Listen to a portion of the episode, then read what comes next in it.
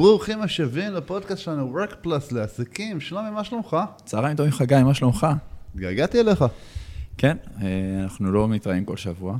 החלטנו לייעל ולהקליט אה, שני פודקאסטים ביום. ואז אנחנו נפגשים רק פעם בשבועיים. וזה גם טוב, זה יוצר געגוע. זה גם נותן לנו זמן לשקול מה, מה הפעם הבאה שאנחנו עושים. נכון, ו...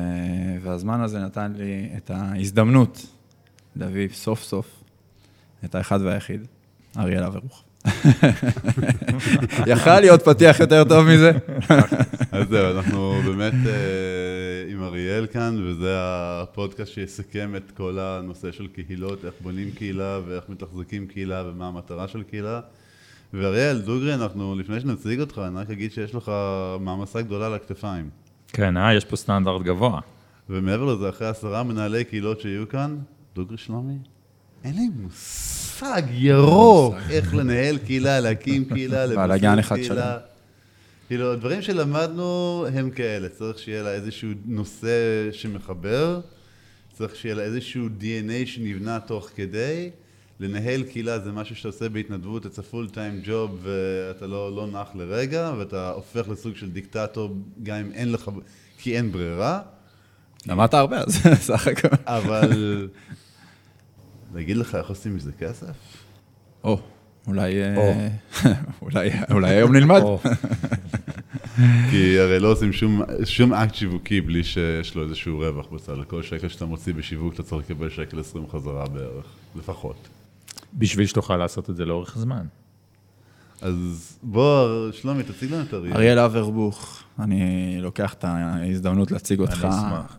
מייסד אה, גישת השיווק האכפתי, רוקח, עורך דין, עורך פטנטים, אה, יודע לנגן על גיטרה יפה מאוד. אז עורך מוזיקה, עורך פטנטים, עורך, עורך תרופות ועורך דין. יש משהו שאתה לא עורך? גם שולחן? לא עורך את השולחן, זה אבל שמענו לפני שהתחלנו להקליט שאריאל היה מוכן לשולחן עם עשרה ילדים. זה נכון. זה נאמר. זה, אכן נאמר. למקרה שאביבית אשתו תשמע את הפודקאסט הזה, שתדע שזה עדיין רלוונטי. זה בתוכנית. הוא לא, לא מפספס הזדמנות להמשיך את הקמפיין. לגמרי. טוב, אז אריאל, אחרי שאנחנו כל כך חברים, בוא באמת אה, נכיר אותך, באמת, אתה ושלומי מיודדים וחברים, ואני לא יכול להיכנס ביניכם, אז תגיד לי מי אתה, ומשם והלאה רוב הזמן אני אשתו. אני אגיד לך, אני איש אה, של אנשים. גדלתי כילד מאוד ביישן, באנגלית קוראים לזה אינטרוברט, כאילו, אתה יודע, מאלה שיושבים באוטובוס בטיול השנתי, אבל מקווים להיות אלה שבכיסא האחורי.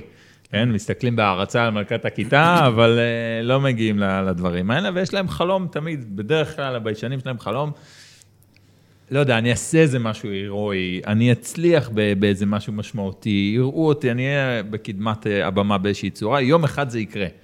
אה, ועם תפיסה כזאת, אה, אני חושב, אה, גדלתי. ולאט לאט, אתה יודע, העולם לקח אותי לכל המקומות ש... ששלומי הזכיר. התחלתי בלימודי רוקחות, ואחר כך עברתי למשפטים, ונהייתי עורך פטנטים, עם התמחות מאוד ספציפית משלי.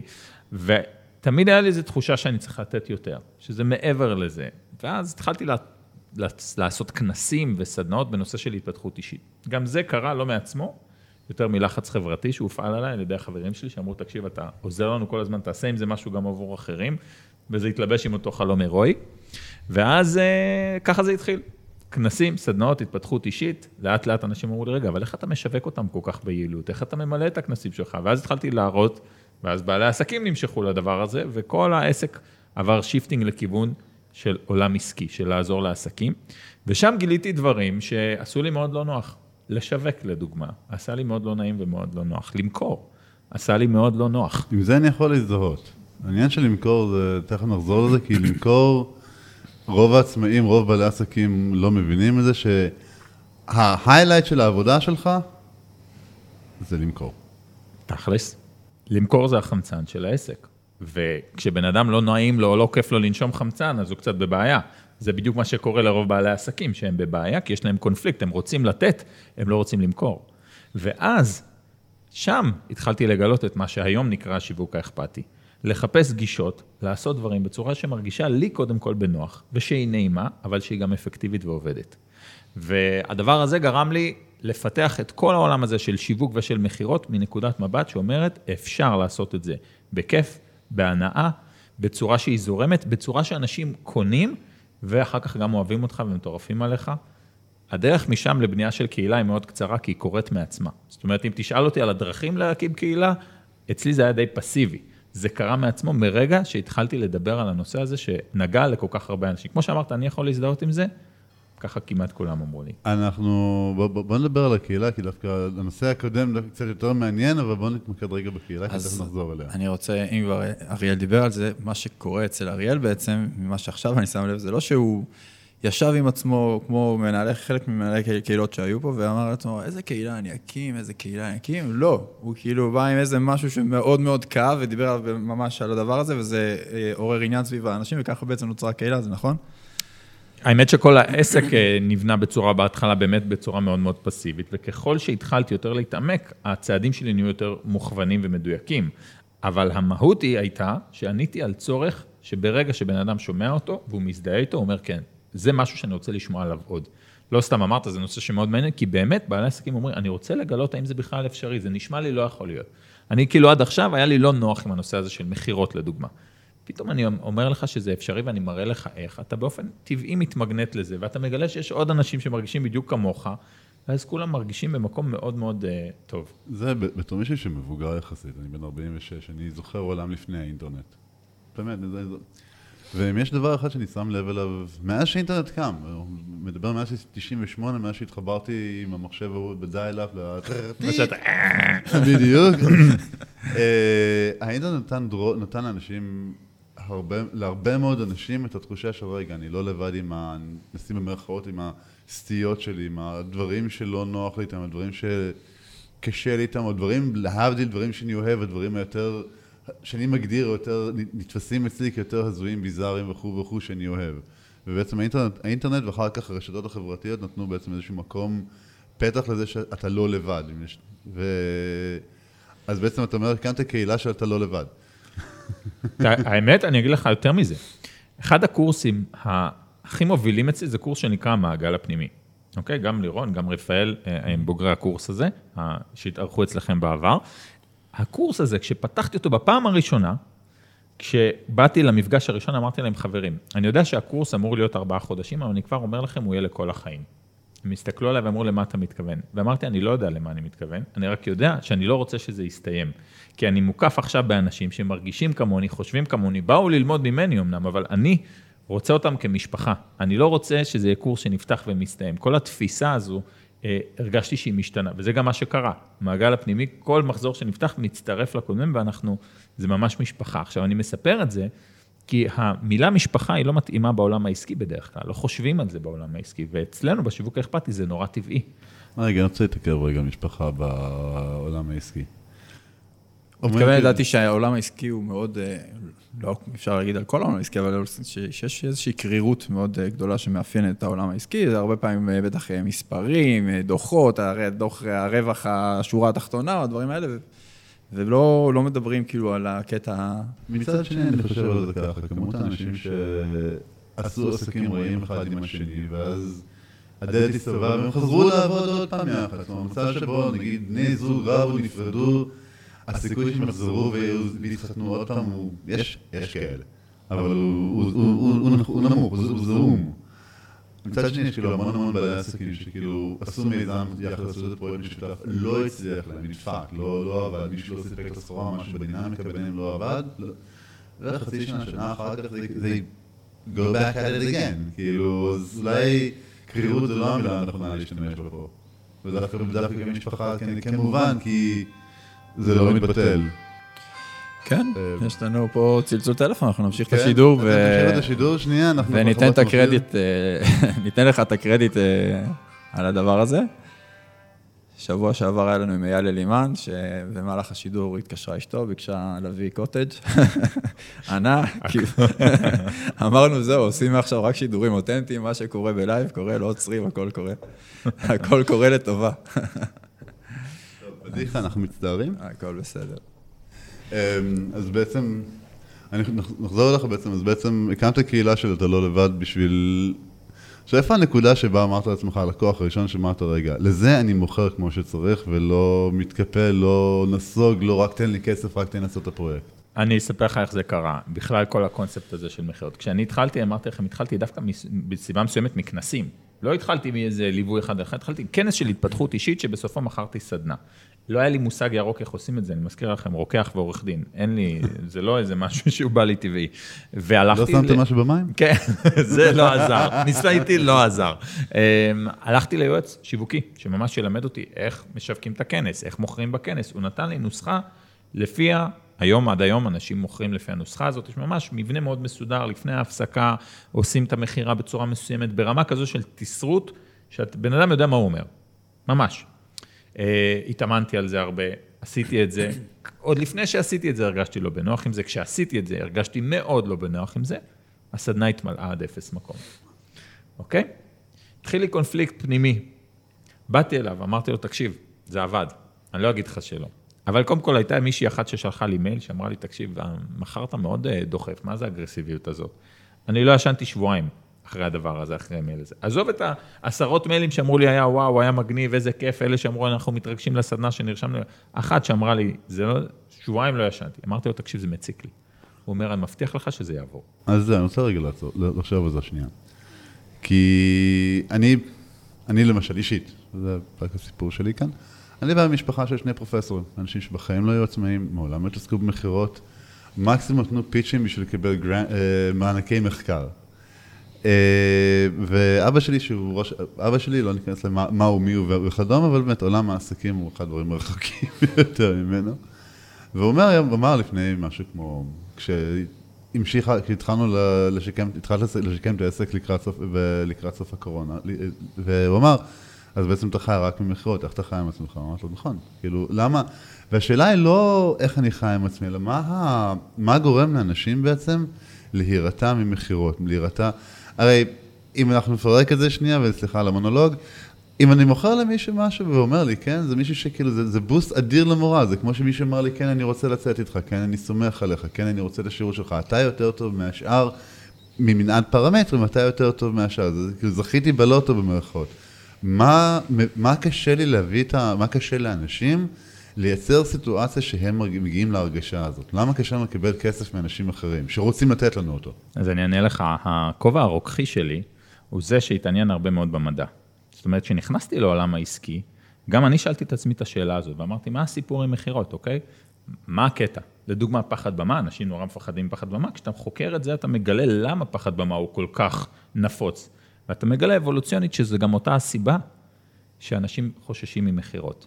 עזוב את התדמית שיש היום לאנשי מכירות, שאף אחד לא רוצה להרגיש שהוא דוחף למישהו. יש משהו אבולוציוני אצלנו ב-DNA שגורם לנו להירתע ממכירות, והמשהו הזה נקרא דחייה חברתית. ומה הכוונה? כמו שאמרת, זה כמו דייט. מה הבעיה בלגשת ולהציע לבחורה לצאת איתך לדייט? מה, למה הרבה גברים חוששים מדבר כזה? כי אתה לא חושש מעצם הלגשת, אתה חושש מזה שהיא תגיד לך לא. או יותר מזה, אולי אפילו תצחק עליך. תגיד, נראה לך שאני אצא איתך, תראה איך אתה נראה, תראה מה, ותראה מי אני.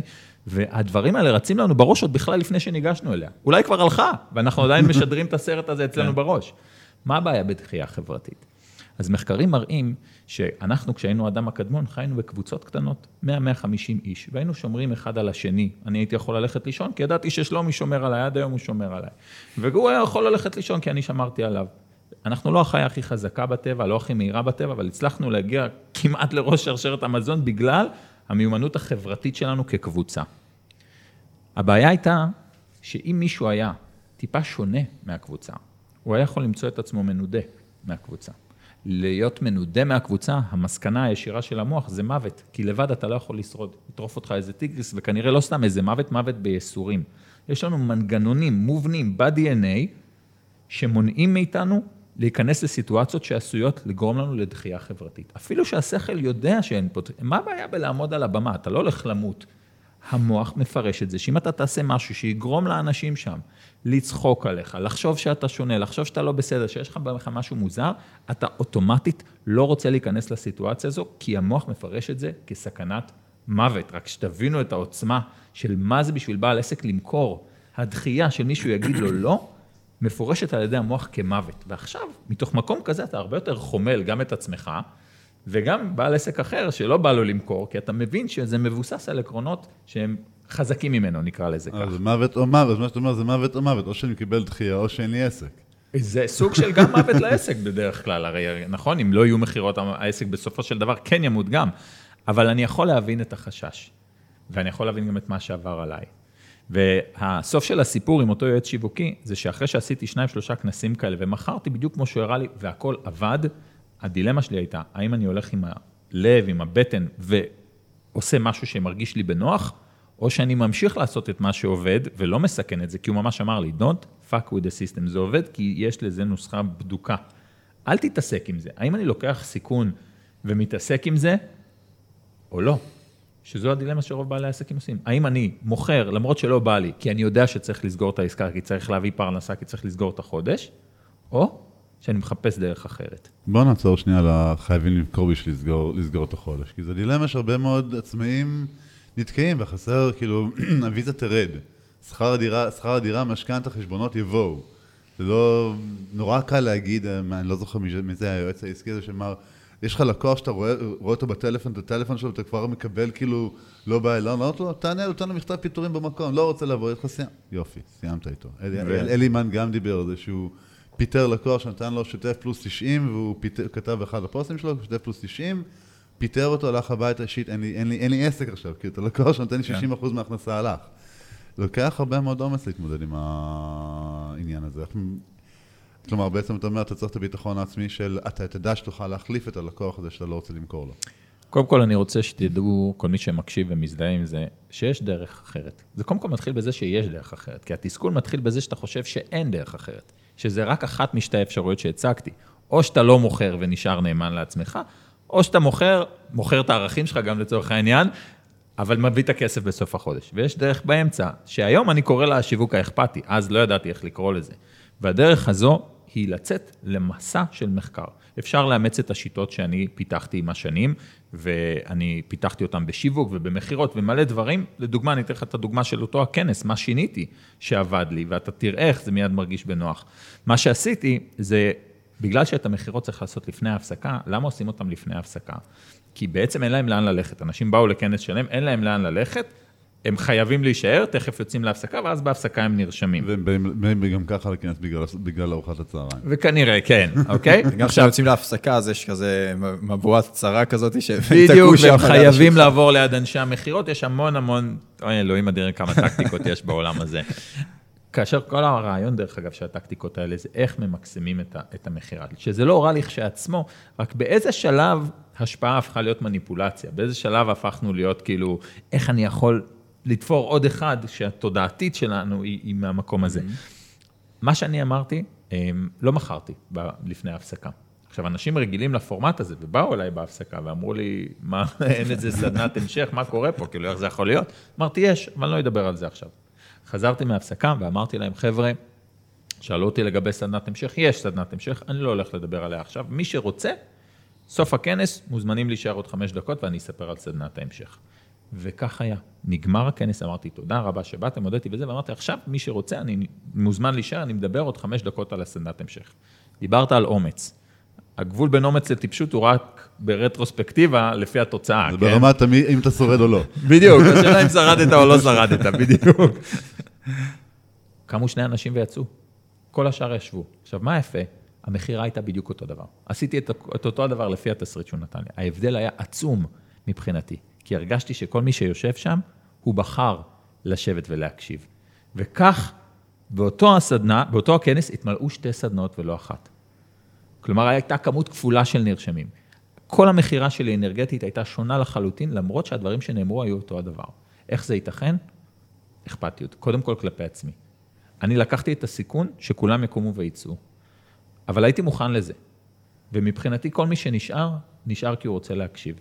ושם משהו בתודעה שלי השתנה. באותו הרגע אמרתי, יש דרך אחרת למצוא את המנגנונים שגם יהפכו את זה להיות משהו שהוא כיפי ונעים, ובא לי, ובא לי למכור לאנשים שרוצים לשמוע, אני הרי מוכר משהו שישנה להם את החיים, אבל אני רוצה שהם ירצו לשמוע את זה, אני לא רוצה לכפות את עצמי על אף אחד. כמה? זה הכי אמיץ ששמעתי. למה אני חושב על זה שזה אמיץ? תחשוב שעכשיו סטנדאפיסט, אתה יודע, שחר חסון, לא שחר חסון, אף אחד לא יוצא מההופעה שלו, נגיד סטנדאפיסט כזה שאומר, טוב חבר'ה, תקשיבו, אם זה לא מצחיק אתכם, מי שרוצה יכול עכשיו לצאת מהזה. עכשיו שניים הולכים, זה גם יכול לגרור אחריהם בדרך כלל בדיוק. איזשהו... האמת היא שזה מעניין שאתה- מדבר על זה, כי שני, שני דברים שמתקשרים אחד לשני. קודם כל, אה, לגבי, הליצ... לגבי הליצן, אתמול היה מופע, חצ... מופע רחוב בהרצליה, ועומד שם אה, איש, כאילו להטוטן, ואומר, זה לא מופע, זה לא, זה לא מופע, זה, זה, אני להטוטן, אני לא קוסם, הכל פה אמיתי, אבל הכל מבוסס גם על כושר גופני, ושנה וחצי לא הופעתי, אז קחו את זה בחשבון. אז שנפל אז מדי פעם תקל, יש תקלות, הוא, יש סיבה שהוא עושה מופע רחוב, הוא נורא נחמד, הוא חביב, הוא מצחיק, הוא יודע לדבר יופי להורים, והפעולות שלו מתקשרות לילדים, אבל נפלו לו, נפל לו, נפל לו, אה, פין, כאילו אחד מהג'אגלים נפל לו פעם ופעמיים, הוא אומר, אוקיי, תפס, הוא אומר, אופס, נפל לי, כאילו, כן. he owns it, הוא, זה, זה שלו, הוא לא, זה כמו שאנשים יגידו שכל דבר, כל דבר שאתה חווה בחיים, אחד הדרכים להתמודד זה, כאילו, הכל הופך לחוויה, לסיפור, תתרחק, כמו שתמיד המשפט, אנחנו נצחק, עוד כמה שנצחק על זה, זה נכון. עכשיו זה סוף העולם, אחר כך נצחק על זה, נפרדת ממישהי, ביום למחרת שהיא הלכה, אתה רוצה למות, כאילו, אחרי כמה, שנה בערך, או כמה, כל אחד עם התקופה שלו, אתה מפסיק לכעוס, מפסיק לחשוב על הבעיות שלך, ואתה אתה רק רוצה שהיא תמות בעצם. לא, אתה סתם. הולך, יש, לך- את ההיסטוריוגרפיה הנוסטלגית, שאתם זוכרים את הרגעים הטובים, ואתה אומר, "Hmm, נחמד, היה נחמד, moving on. נכון. אה, במכירות זה בערך כמעט אותו דבר, כאילו, אנחנו מוכרים בשתי צורות, אחד ברציו, אחד באמוציה, והיום מדברים כבר על השילוב של שניהם, לנסות לפנות לאמוציה שישכנע את הרציו שזה בסדר מה שהאמוציה רוצה. איך השיטה האכפתית עובדת? כי אנחנו מדברים עליה המון ולא מצאת, לא הבנתי אז אני. אגיד לך, תראה, השיטה האכפתית מן הסתם היא שיטה. כלומר, גם אם הייתי רוצה בדקות לחלוק אותה, כל דבר הוא מורכב. אבל אני כן אגיד לך ממה זה מתחיל. זה מתחיל מהשפה, מהמילים שבהם אנחנו משתמשים. אם אי פעם למדת מכירות, או נחשפת לעולם המכירות אפילו בקצת, יש שם מונחים וביטויים שאנחנו אפילו לא קולטים כמה שהם גורמים לנו תחושה לא נוחה. נתחיל עם הבסיסי בהם, לטפל בהתנגדויות. כשאתה מדבר עם בן אדם, בוא נלמד תסריט מכירה שיעזור לך לטפל בהתנגדויות. ואז שנייה אני עוצר ואני אומר, רגע, מי רוצה לטפל בהתנגדויות? אתה רוצה לטפל בהתנגדויות של מישהו? מישהו מתנגד למשהו שאתה אומר לו, אתה רוצה לטפל בהתנגדות שלו? תמיד היה לי אסוציאציה של איזה ג'ו-ג'יצו, איזה תרגיל שאני כן הצלחתי להכריע ולהכניע אותו, ויאללה. לגמרי והעתקתי. ג'ו-ג'יצו של מילים. קרב מוחות זה עכשיו, הכי ג'ו-ג'יצו. של מילים. בדיוק, זה ג'ו-ג'יצו של מילים. ואני אומר, עולם שלם לומד מכירות מהמקום הזה, לומד במונחים שהם הכרעה של, של הכנעה, והיכולת שלנו בכלל לפתור את זה לא מתחילה בכלל מהשיטה, כמו רגע אחד לעצור ובכלל להגיד, כל המשמעות היא שיהיה לי כיף ונוח. אני לא בא לטפל בהתנגדויות של אף אחד. ולכן יכול להיות שמבחינת מונחים או מילים, אתה תשמע אותי אומר משהו שמישהו אחר אומר, רגע, אני לומד את זה בקורס מכירות שלי בכלל. אבל אני בכלל מגיע ממקום אחר, זה מה שאמרתי, אותו תסריט יכול להיות אותו תסריט. המיקום יכול להיות שונה, השפה יכולה להיות שונה. אני לדוגמה לא משתמש במילה לידים, שזה המילה בעולם האינטרנט. איך יכול להיות שאני איש שיווק שלא משתמש במילה לידים? כי מה זה לידים? מה הבעיה שלי בכלל עם המילה לידים?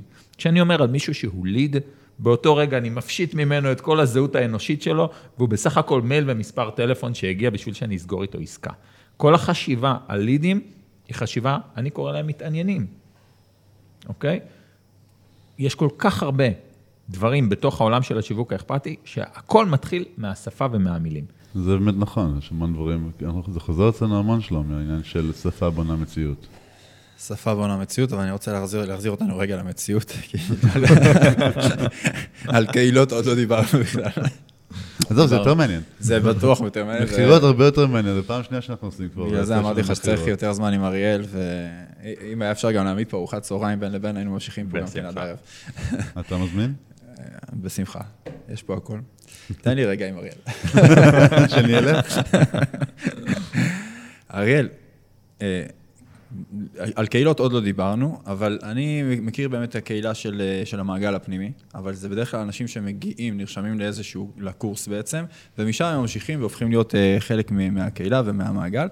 אבל יש קהילות כאילו שאתה ממש בנית מאפס, ואמרת, אני עכשיו הולך כאילו על האסטרטגיה, של אה, לבנות, אה, אני אבנה, נגיד למשל, אם ניקח את Profit First, התחלת לדבר על כל הנושא הזה של, אה, של כספים וניהול כספים וכל זה, וממש בנית קהילה, אני חושב, אני חושב שאני עדיין בתוך אחת הקבוצות האלה, אה, ובנית משהו מאפס.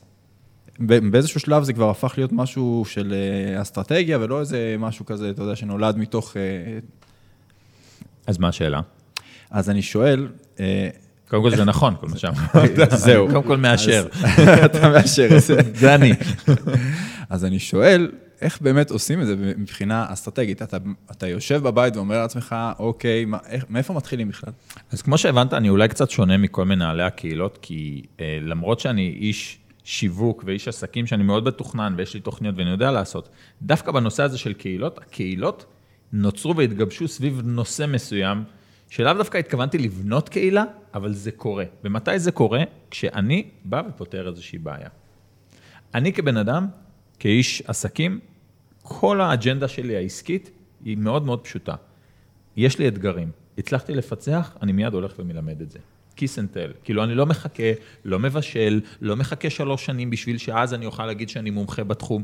הצלחתי לפצח משהו, אני מיד הולך ומלמד את זה. זה יכול להיות טריק בדף נחיתה, זה יכול להיות המכירה, כמו שסיפרתי לכם בכנס, ולפני שנתיים זה היה שיטת התנהלות כלכלית שנקראת Profit First.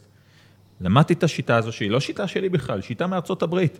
שהאגו שלי אמר לי, מה אתה עכשיו תביא לארץ שיטה של מישהו אחר, יש לך את השיווק האכפתי, מה אתה עכשיו תביא מישהו? אמרתי, אני פיצחתי את זה, זה עובד לי, אני חייב ללמד את זה אחרים. לא יכול להשאיר את זה אצלי. באותו הרגע אמרתי, חברים, מי שמעניין אותו, אני פותח קבוצה בפייסבוק, אני טס לכנס שם ללמוד את הדבר הזה, אני פשוט אחלוק איתכם את מה שאני הולך ללמוד, מאוד מאוד פשוט. בפחות מ-48 שעות היו שם כבר אלף איש בדבר הזה. האם זה היה מתוכנן? האם זה היה אה, משהו שאני ידעתי גם מה אני אמכור שם? התשובה היא לא, ממש לא. ואני מבאס, מבאס בטח הרבה אנשים שחושבים שאני איזה גאון שיווקי, ואני אומר, לא, פשוט, האג'נדה שלי כל כך הייתה פשוטה, שהיא זו שמגנתה. אני הולך לחלוק איתכם מה שאני לומד, ממש כך. והיום הקהילה כבר באמת יותר גדולה, והיום כבר זה באמת כבר שיטה, ויש לנו יועצים, ואנחנו מלמדים, וכבר יש קורסים, אז לא היה כלום, פרט לרצון הבסיסי לחלוק עם אנשים את מה שאני לומד. אין לך איזשהו חשש לפני שאתה חולק את מה שאתה מלמד, שאולי אתה תגיד לעצמך, טוב, אבל אה, אולי יש כאלה שכבר יודעים את זה, מה, אולי לא מחדש באמת לאף אחד, אולי, אה, כאילו, למה, למה שאני, כאילו, מה, מה, מה זה ייתן לי עכשיו אם אני אחלוק את זה? כל מיני, אתה יודע, כשדיברנו על התנגדויות, כל מיני כאלה התכווצויות שמתאימות לילד הביישן, שכרגע, חד משמעית, קודם כל יש. בדוגמה הספציפית הזאת, וגם דוגמאות אחרות שכל פעם אני אומר, טוב, אולי הם יודעים את זה, אני כל הזמן מזכיר לעצמי שאתמול לא ידעתי את זה. כנראה שיש עוד כאלה שנמצאים באתמול. לא שזה משהו שכאילו, לא, באמת, אני חושב על מנהלי קהילות אחרים שדיברנו איתם וכדומה, ואנשים באופן כללי. אז כן, אם אתה מרומם מעם בתחומך, אתה חוק- חוקר ועובד באוניברסיטה, כן, אתה יודע יותר טוב מרוב האנשים על נושא מסוים, אין שום ספק, העבודה שלך היא לדעת ולפתח ולהתפתח ולדעת עוד יותר ולתת לאנושות לדעת. אבל at the end of the day, מה שנראה לנו כמו, כמו common knowledge, הוא לא. וכמו שאנחנו לא צריכים כך. להתבייש, אנחנו לא לבד עם ה... שוב, עם הדברים שאנחנו נבוכים בהם, אנחנו הרבה יותר לבד בדברים שאנחנו, באינסייטים שלנו, בתובנות שלנו. אני אסגור את, ה, את הלולאה עם אותו ילד ביישן. אה, באותה תקופה שהייתי אצל אותו יועץ אה, שיווקי, הוא אמר לי, תקשיב, צריך לגבש לך איזשהו title, אוקיי? תרשום מומחה להתפתחות אה, אישית, מנטור להעצמה, תרשום את הדברים האלה. אמרתי לו, "אה, בוא, מומחה לא, אבל מנטור, על מה אתה מדבר? הוא אומר, כן, אתה הרי מלמד אנשים, אתה מנטור. חשבתי שצריך להתבשל שנים בשביל שתוכל לקרוא לעצמך מנטור, אבל אם גם כשהתבשלו השנים, הרגשתי נורא רע עם הביטוי הזה מנטור. אבל לא הבנתי למה. כי זה לא היה איזה צניעות מדומה, שכאילו, לא, אני רוצה להיות בגובה העיניים, אלא באמת הרגשתי שמפריע לי הביטוי הזה. ואז ראיתי איזשהו סיפור על איזשהו נזיר, שסירב שהילדים יקראו לו מורה. שה- שהילדים בכיתה שהוא לימד, שלא יקראו לו המורה. למה? כי הוא הרגיש שבהפסקה הוא רוצה להיות איתם כאחד ה... לשחק איתם כדורגל. הוא לא רצה להרגיש שהוא מורם מהם. ואז נפל לי האסימון. נזכרתי בסדנה שעשיתי, שיצאתי בהפסקה, והרגשתי לא בנוח להתקרב לאנשים שהיו בסדנה שלי. הם יצאו עכשיו לאכול, והרגשתי לא בנוח להתקרב לצחוקים ולדיבורים שלהם, כי כאילו אני זה שבא ללמד. ואמרתי, אני לא רוצה להיות במקום הזה. אגב, שיווק אכפתי, זה לא רק שיווק ומכירות, זה בכלל התחושה. והרגשתי שזה קשור למעמד הזה, של אני בא ללמד אתכם, אני יודע יותר מכם, ואני לא מהמקום הזה. באמת כל הזמן רציתי לשבת בספסל האחורי של האוטובוס. לא רציתי אה, משהו אחר, כל מה שרציתי זה להיות חלק מהחבר'ה, ולכן אני לא רק שלא אוהב שהם מגדירים אותי כמנטור, אני לא תופס את עצמי ככזה, כי אני אומר, אתמול לא ידעתי את Profit First, לא ידעתי את השיטה הזאת, היום אני מלמד אותה. זה לא עושה אותי יותר טוב מאף אחד אחר, כי אתמול לא ידעתי אותה, אם מישהו היה בא אתמול ומלמד אותי, הייתי בשמחה לומד. ככה כל התודעה שלי, כל דבר שאני מלמד, אני אומר, זה עבד אצלי, אני רוצה שתראה אם זה יכול לעבוד גם אצלך. הגישה כולה היא, בוא, אנחנו כולנו במסע, בוא, אתה יודע משהו שאני לא יודע, נכון? לימדת אותי עכשיו על הלומיקס כל כך הרבה. אני, אני, אני אומר, אין דבר כזה, אבל יש דברים שאני יודע שיכולים לעזור לך, כי אתמול לא ידעתי אותם, ואולי גם אתה לא יודע אותם. בוא נראה איך אתה יכול אה, ללמוד אותם ולהשתפר. אז אני מנסה לחזור רגע לשיווק האכפתי, אוקיי? כאילו, אני מבין, כי זה נראה כאילו שהקהילה שקם, שקמה, אני אפילו לא יכול, זה לא, הקהילה לא שקמה הקמת, זה ביטוי יפה. לא, קם, לא הקמת, לא ממש הקמת אותה, והיא לא ממש קמה, קמה ספ, אה, ספונטנית, אלא היא קמה, היא לא הוקמה. זה תהליך של רוקחות, אתה לוקח קצת אריאל, אבל מוכסם בכוס, ונהיית קהילה כזאת. סתם הרוקחות הולך לכיוונים מאוד מסוימים. אבל... כמה באמת, כאילו, מה, כמה העקרונות של השיווק האכפתי בעצם הם הקהילה שזורה בעקרונות השיווק האכפתי? אז תראה, הקהילה של השיווק האכפתי כמובן היא שזורה, ושלא, ושלא יהיה כאן בלבול לרגע.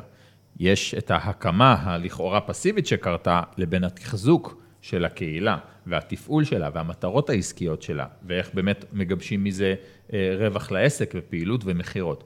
אבל יש פה איזשהו בסיס. האנשים שהיום אני קורא להם קהילת השיווק האכפתי, שיכול להיות שזה קנו ממני ב-100 שקלים ויכול להיות שקנו את המעגל הפנימי, אוקיי?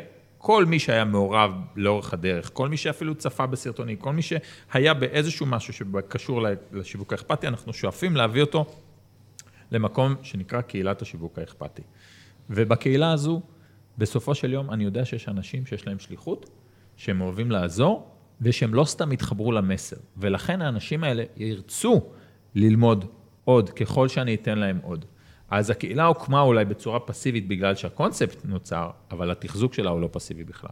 אז בואו נדבר על התחזוק הזה של הקהילה, כי מה שאנשים רואים בסופו של דבר על הפיד, זה את אריאל אברבוך שמצטלם שלושת אלפים פעם בסרטונים, ומספיק להעלות את הכל גם ליוטיוב, גם לפייסבוק, גם כן לעשות סטורי באינסטגרם, מיליון דברים, כאילו. יש לך כפילים, איך זה עובד? כאילו... זה נורא מצחיק שאתה אומר את זה, כי בדיוק אתמול, לא אתמול, שלשום הייתה לנו ישיבת צוות, ואמרתי, חבר'ה, איך זה שאנחנו לא מספיקים להעלות את הדברים לכל המקומות?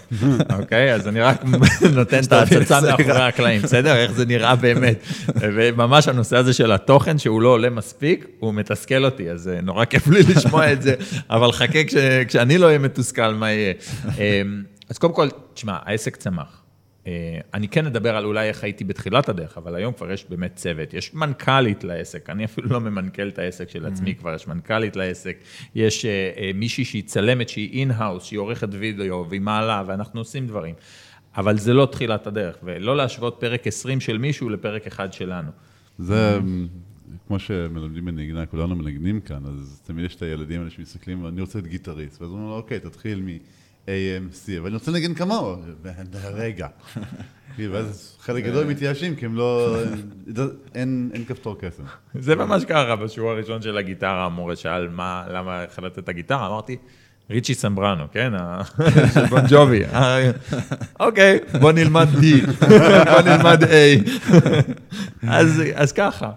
שמע, אתה אוהב לאתגר את עצמך. אני רציתי לשאול אותך, כאילו, מה ה passion של אריאל? מה המוטיבציה? מה, מה באמת דוחף אותך? מה מניע אותך? ואני מזהה שאתה, לא רוצה להגיד מזוכיסט, אבל אתה עושה הרבה פעמים דברים, שאני זוכר שישבת פה ויש תמונה, את התמונה המפורסמת שכולם ככה מסתכלים uh, מסביב. לא יודע מה עשית שם, עלית לאיזה live עם איזה משהו, לא יודע מה. ואני אומר לעצמי, מה, מה קורה עם הבן אדם? מה, זה מה שנותן לך את ה... מה, מה מניע אותך? אז קודם כל אני אגיד שמה שמניע אותי זה פער שאני לא מצליח לסגור. תחושת תסכול מטורפת שהפוטנציאל שלי לא ממומש. שאני נועדתי לעשות יותר. או, זו שאלה טובה, בוא, בוא, בוא נדבר על זה בתור מישהו שחבר של פסיכולוגית. אתה חושב שזה שהמורה שלך בכיתה ב' אמרה שלא יוצא ממך כלום השפיע עליך? אתה יודע מה האירוני? שכל לא המורות, תמיד, כל השנים. זהו, כל השנים, כל המורות מאוד מאוד אהבו אותי. ספציפית המורה בכיתה ב', היה לה משהו נגדי, אני לא צוחק איתך, אני אפילו זוכר איך קראו לה, ורדה, אם את מקשיבה, אני זוכר לך את זה. היא, היה לה משהו נגדי, היא לא אמרה לי שלא יצא ממני כלום, אבל היה לה משהו נגדי, הייתה מענישה אותי יותר, הייתה זה.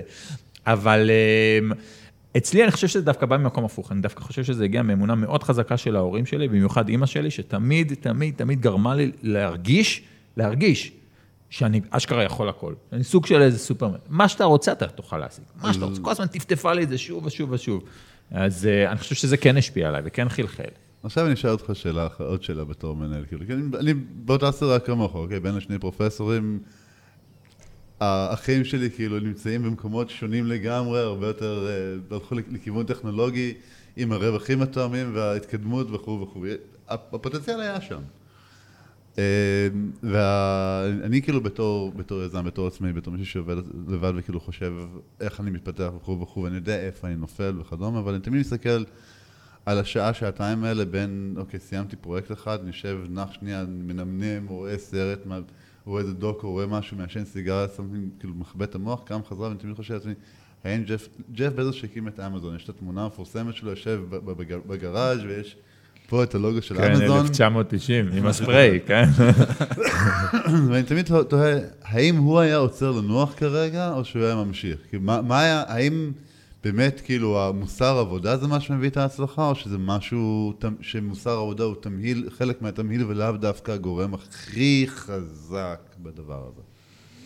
זו שאלה כל כך מעולה, אבל אני חושב שהיא מתחילה ממשהו יותר שורשי, אחרי מה אנחנו, אה, נקרא לזה רודפים, לצורך העניין. מה אנחנו מחפשים? האם אנחנו מחפשים יותר מכירות, לצורך העניין? בעל עסק שמגיע אליי ואומר, אני מחפש יותר מכירות, רק להגדיל מכירות, סבבה. שישתמש בתסריט של אותו יועץ שיווקי, יהיו לו יותר אה, מכירות. אני יכול להגיד לך בדיוק, בוא נדבר עליי רגע. בוא נדבר עליך. This בוא is נטפל gonna be בך. fun. בוא, במקרה הכין אותי מראש איזה חגי פה.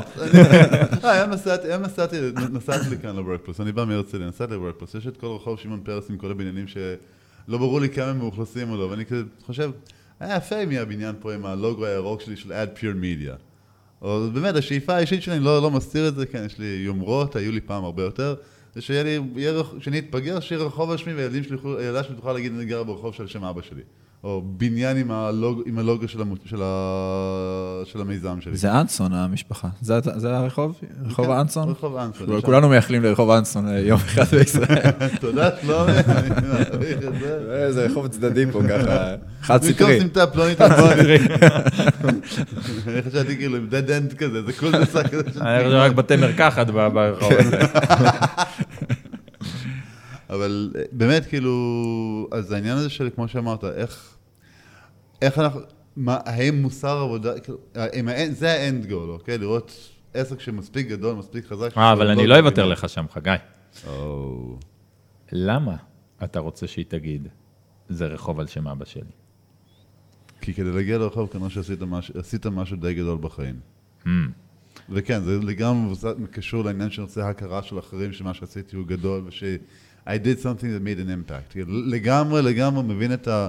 אין, אין, אני תמיד אומר שאין... אה, יש הרבה אגו במאזלו, אין אה, אלטרואיזם במ- במאזלו. ובעצם לגרום לילדים להתגאות. כסייד אפקט. לא, מן הסתם. תכלס תחשוב על זה, אנשים שגם, נגיד, אני מכיר, מכיר את הנינה של יואל משה סלומון. אז נכון, הוא הקים את פתח תקווה. אבל הוא הקים את פתח תקווה, זה יואל משה סלומון. ויש עליו שיר. אבל אמ, בעצם אז השאלה הנשאלת, מה ההגדרה של make an impact? ואם ההגדרה של make an impact זה באמת משהו כזה מוחשי, כמו בניין, רחוב, אמזון, אז חד משמעית, אתה ננעל על זה. המוח ננעל על זה. אבל אז מתחיל להיות קונפליקט אחר, כי אז עומד בערכים אה, מנוגדים לאישיות שלך. כי האישיות שלך היא לא להעביד את עצמך, ויכול להיות שזאת האסוציאציה, שבשביל להגיע לשם צריך להיות כמו ג'ף בזוס, להביא את עצמך מהגראז', טה-טה-טה-טה. ואז אתה מתחיל לפתח קונפליקט פנימי, שאומר, רגע, מצד אחד אני שואף לזה, מצד שני זה עומד בניגוד לאיך שאני חי את העולם, כי אני אוהב לתת שנייה לעצמי מנוחה, אני אוהב להרגיש את הגוף, אני אוהב להרגיש את המוח, אני אוהב שנייה, ואני לא אוהב את המרוץ ואת, ואת הטירוף. והקונפליקט הזה, שבמקרה שלך זה מה שדיברנו עליו, אבל בעלי עסקים אה, חיים עם מגוון כאלה, הוא זה שפותח אצלנו פער תסכולי. את התחושה כל הזמן שאנחנו באיזושהי צורה לא מספיק. ואני רוצה להגיד לך שהשיווק האכפתי, יש לו שלושה מעגלים. המעגל הפנימי זה אכפתיות כלפי עצמנו. מה שעומד בניגוד למה שאצלי, לעולם לא יצליח להתרומם בצורה באמת משמעותית. הוא יכול לעבוד לטווח קצר. אני יכול לעשות מכירה רק בגלל שהראו לי את התסריט, אבל אם אני לא מרגיש איתה טוב, אני לא אוכל להתמיד בזה הרבה זמן. אני אפתח אולקוס. בגלל זה אתה יכול לראות מלא מלא אנשים, באמת, הם עסקים מצליחים, אבל הם לא, משהו שם לא עובד. רק אחר כך אנחנו עוברים לאכפתיות כלפי אחרים, ורק אחר כך אכפתיות כלפי העולם. זאת אומרת, שאת חלום ההגשמה הענקית הזו, צריך להגשים. אנחנו איבדנו את שלומי. לא איבדנו, כי הוא הולך להשתעל בחוץ. את החלום הזה צריך להגשים ממקום שאומר, את ההשפעה שלי אני אעשה. לא באמצעים האלה, אלא באמצעים שלי. איך אני יכול, עם העולם הערכי שלי, להגיע להשפעה? מי האנשים שעשו משהו משמעותי, שהשאיר מורשת, אבל שהם התנהלו כמוך, שהם חשבו כמוך, שהם התנהגו כמוך. לא כאלה שהתנהגו בצורה אחרת ממך, אלא שהתנהלו כמוך. וזה מה שהייתי חוקר. האמת היא, אוקיי, זאת אומרת בעצם לא להסתכל על מי הצליח, אלא מי דומה לך ולאן הוא הגיע. נכון. או אנשים שבאמת הגשימו דברים משמעותיים בעיניך, אבל שהם חייבים להיות דומים לך. הניסיון שלנו להיות כמו אחרים, כשהאופי שלנו הוא לא כמו שלהם, הוא בסיס לתסכול. אז בוא נחזור רגע לתסריט מחיר, לתסריטי מכירה שבלונות וסכמות. אוקיי, אנחנו יודעים, לא אוהבים להודות בזה, אבל באיזשהו מקום שיווק מכירות, כן, זה, איזשהו, זה איזושהי שבלונה, זה איזשהו סכמה שעובד, זה מבוסס על חוכמת המונים מ-1952, שאז פורסמה מודעת הפרסום הראשונה, hmm. אבל uh, אני, כלומר, יש, איזה, יש איזושהי סכמה שעובד, and don't, don't, mess, don't change the system, אל תשנה פרמטרים. יet אנחנו מביאים המון מעצמנו בכל שיחת מכירה. וכאילו, איך, האם אנחנו, כשאנחנו מוכרים, האם אנחנו בעצם מוכרים מוצר, או שאנחנו מוכרים את עצמנו? זה, מה ששאלת זה גוף התשובה. כשאנחנו מוכרים מוצר, ואנחנו לא מוכרים את עצמנו, אנחנו פותחים את התסכול. כשאנחנו מוכרים את עצמנו, שם מתחילה המכירה האמיתית. עכשיו, נכון, השיווק קיים אפילו הרבה יותר מ-1950. אולי... אולי הקדוש ברוך הוא שאמר להם, כאילו, נתן להם אה, הנחיה לא לאכול את התפוח, זה היה המודעה הראשונה. אין לי מושג, אני רק יכול... תחת, תחשב על זה, והקדוש ברוך הוא שלנו אחלה גבר. כאילו, שכנע אותנו לעשות משהו די קיצוני בשביל להיות גאים במי שאנחנו. אבל אם אתה חושב על זה, בסוף, כשאנחנו מדברים על שיווק, אנחנו גם מדברים על משהו שהוא נורא נורא חדש, כי השיווק עכשיו הוא שיווק דיגיטלי.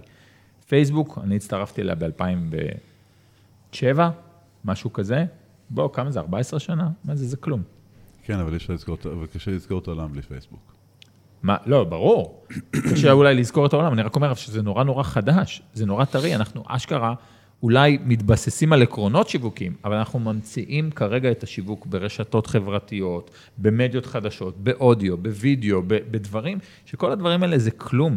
זה לא באמת מה... התפתחות. אנחנו ממציאים, אני קורא לזה שאנחנו כותבים את הספר. אבל זה, זה לא, אני לא, לא, לא, לא, אני לא אסכים איתך פה, כי אני חושב על שנות ה-80, שנות ה-80, שהיית רוצה לשווק משהו, אז היית מתקשר לסוכנות פרסום, אני רוצה פריסה של 12 מודעות ב- בלאישה, או יש לי תקציב של סתם 20 אלף שקלים, אני רוצה להגדיל את הקהל שלי ב-7 אחוזים, שיחזירו לי בעצם, יכפילו את ה-20 אלף האלה. ואז אני מחשב, אוקיי, נפרוס לך, לך בלאישה, ועוד איזה שני ספרדים בידיעות אחרונות, באמת תוכ, תוכנית פרסום.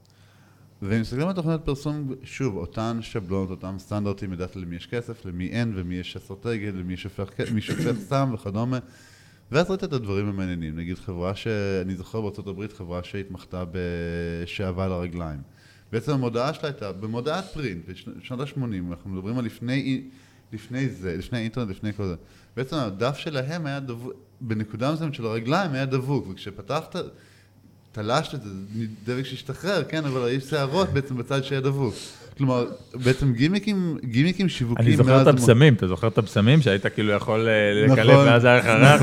ואם היית קונה עיתון משומש, זה היה מבאס, כי כבר מישהו, נכון, במספרות, העיתונים תמיד היה חזר להם את הבושם, אז מישהו כבר תלש את זה.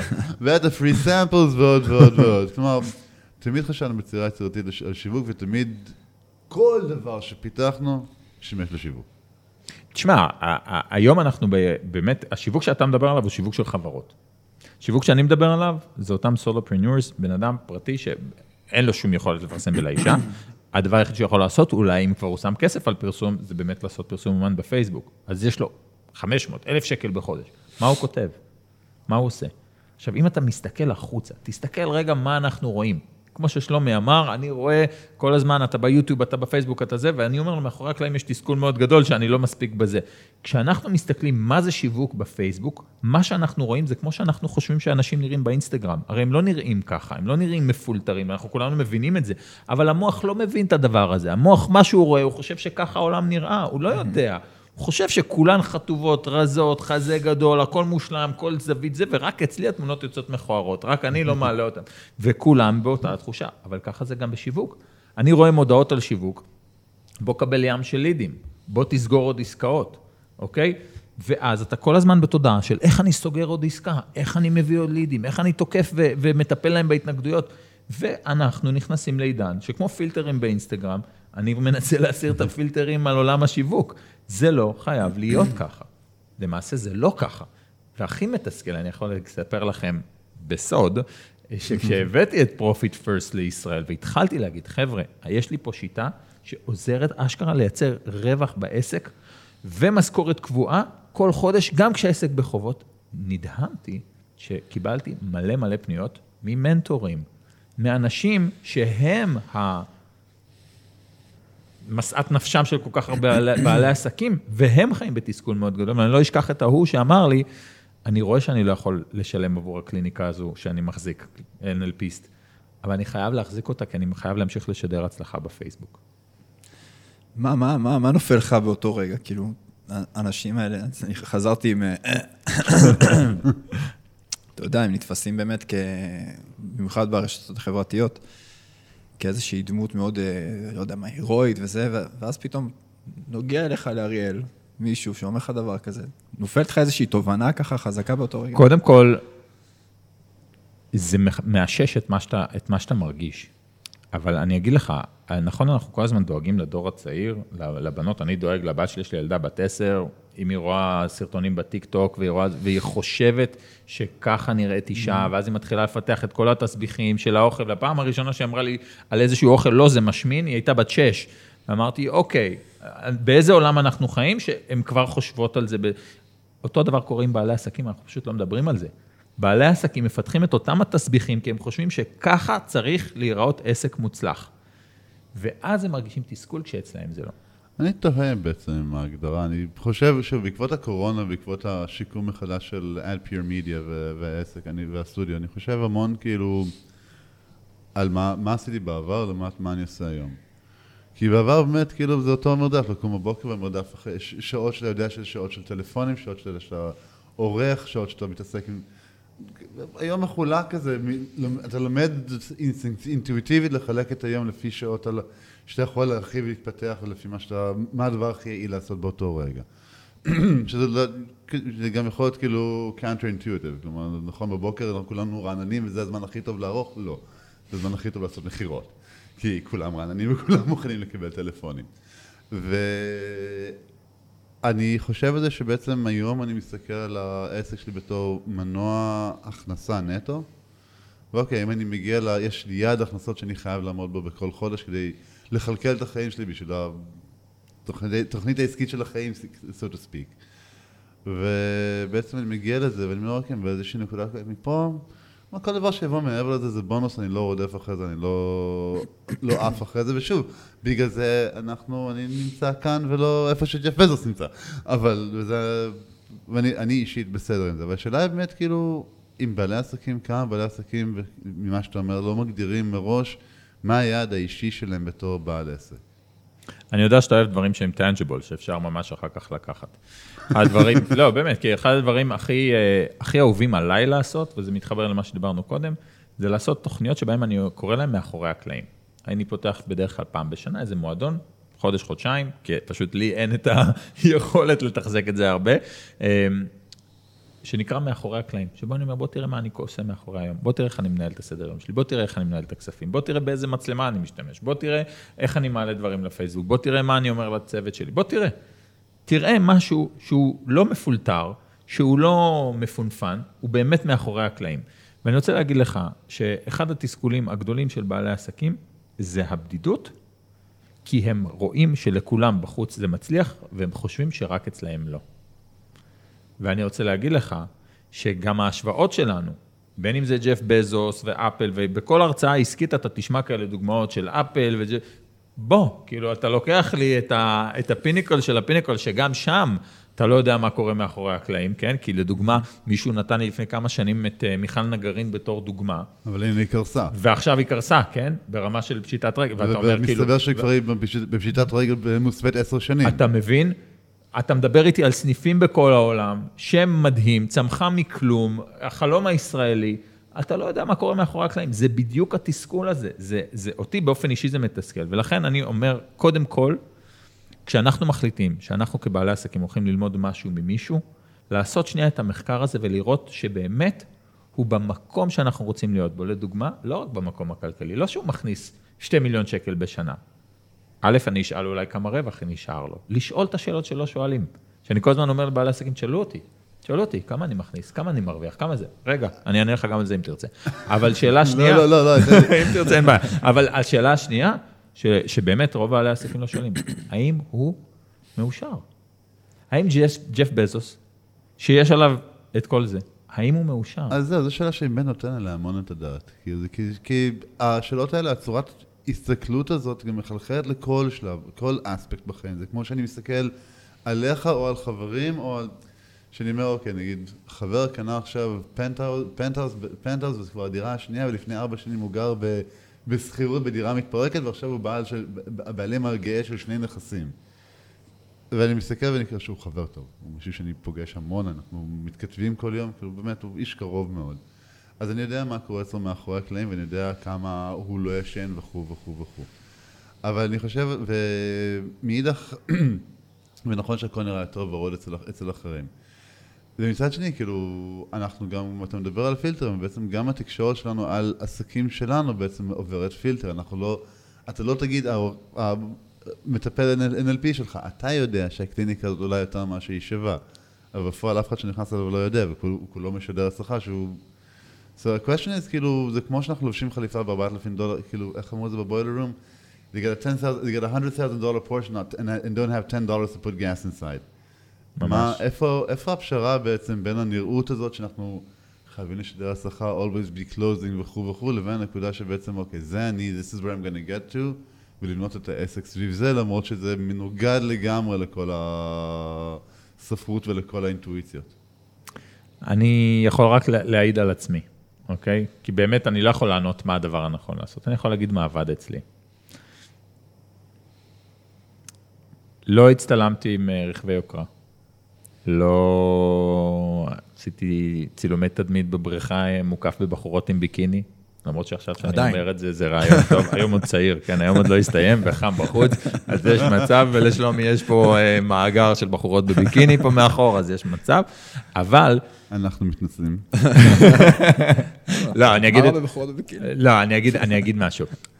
בסיפור הזה של איך נראית הצלחה, גם ההגדרות שלנו משובשות. לכן אני לא סתם צוחק על זה, רכבי יוקרה ובחורות עם ביקיני, כי זה הרבה פעמים מה שהיה נתפס, כאילו החלום והבית הגדול, ואם אתם זוכרים, היה אה, פעם תוכנית כזה, The House of the Rich and Famous, נכון? כאילו, The Homes of the כן. Rich and Famous, והיה קריפס, והיה כל מיני זה.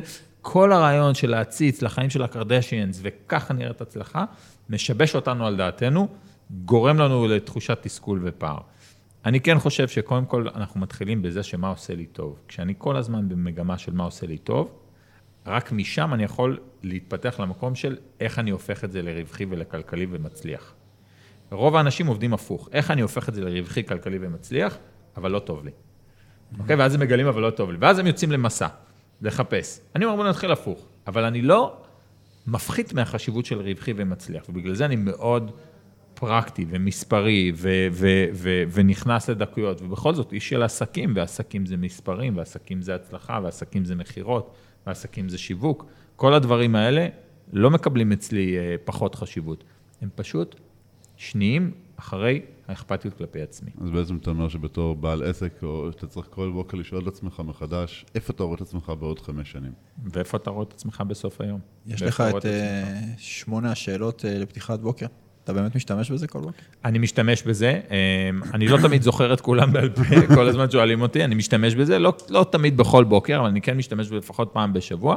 אה, אם תרצה, נצרף את הלינק, זה בחינם. כן. זה פשוט שמונה שאלות שאני, אה, שאני שואל, שהם מפקסים אותך באמת לכיוון מאוד מאוד עוצמתי.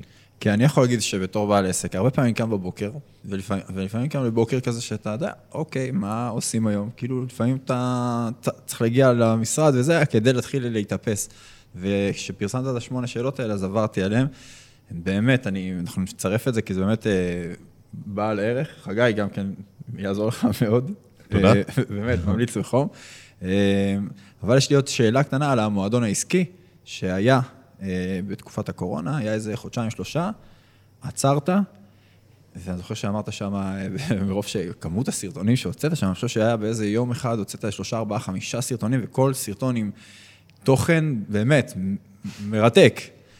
ו- וחשבתי לעצמי, כאילו, איך הבן אדם מצליח לייצר כל כך הרבה חומר? כאילו, מאיפה אתה מייצר כל כך הרבה, אתה קורא כל כך הרבה, אתה, איפה אתה נמצא כל היום? מאיפה אתה מייצר את כל התוכן הזה? תראה, במקרה של המועדון, אה, זה היה לי הכי קל, כי פשוט תיעדתי את מה שאני עושה ביום-יום. ואני יודע שהרבה פעמים רק לתעד נותן הרבה מאוד ערך. זה נורא מעניין אנשים לדעת, אז איך אני מסדר את היום שלי, אז איך אני מקבל את ההחלטות. עשיתי עכשיו שיחה עם מישהו, עשיתי עכשיו איתכם את הפודקאסט, יש לי תובנות, יש דברים שנשאלתי, יש דברים שאמרתם. אני יכול לצאת מכאן ולצלם סרטון ולספר לאנשים, והם יעופו רק על הדברים שנאמרו כאן, למרות שהם ישמעו את זה בפודקאסט.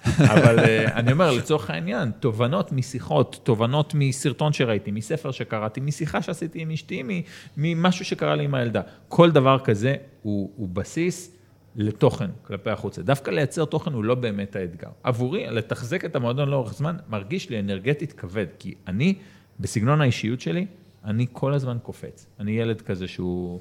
יאללה, עשיתי, אני כשהייתי ילד, ואני מגיע ממשפחה סובייטית כזאת, ראיתם את, ה, את ארטיום שזכה במדליית זהב? ראיתם מה אבא שלו אמר לו בטלפון? אמר לו, התרגיל לא היה כל כך משהו, אבל כל הכבוד שזכית בחיי. כן, כן, כן, היה- עניין כזה, הוא אמר לו. כאילו, עכשיו, אני יודע רוסית, הם לא תרגמו את זה ככה, כשהוא אמר את זה, אבל הוא אמר לו, בסדר, יצא מה שיצא, ככה הוא אמר לו, יצא מה שיצא, אבל לא מתווכחים עם זה שזכית. האבא מתקשר לברך את הבן שלו על מדליית זהב אולימפית. אז לא גדלתי בבית כזה, אבל גם בית קצת סובייטי, ששם לא נהוג להחליף חוגים כל חצי שנה. ואני אמרתי לאמא שלי, נמאס לי מהג'ודו, אני רוצה כדורעף. נמאס לי מהכדורעף, אני רוצה קראטה. ואז היא הושיבה אותי לשיחה ואמרה לי, תקשיב, לא עושים דבר כזה. 40 שנה פסנתר, 40 שנה שחמט, אתה לא פה מתחיל אה, לזגזג לי פה בין הזה.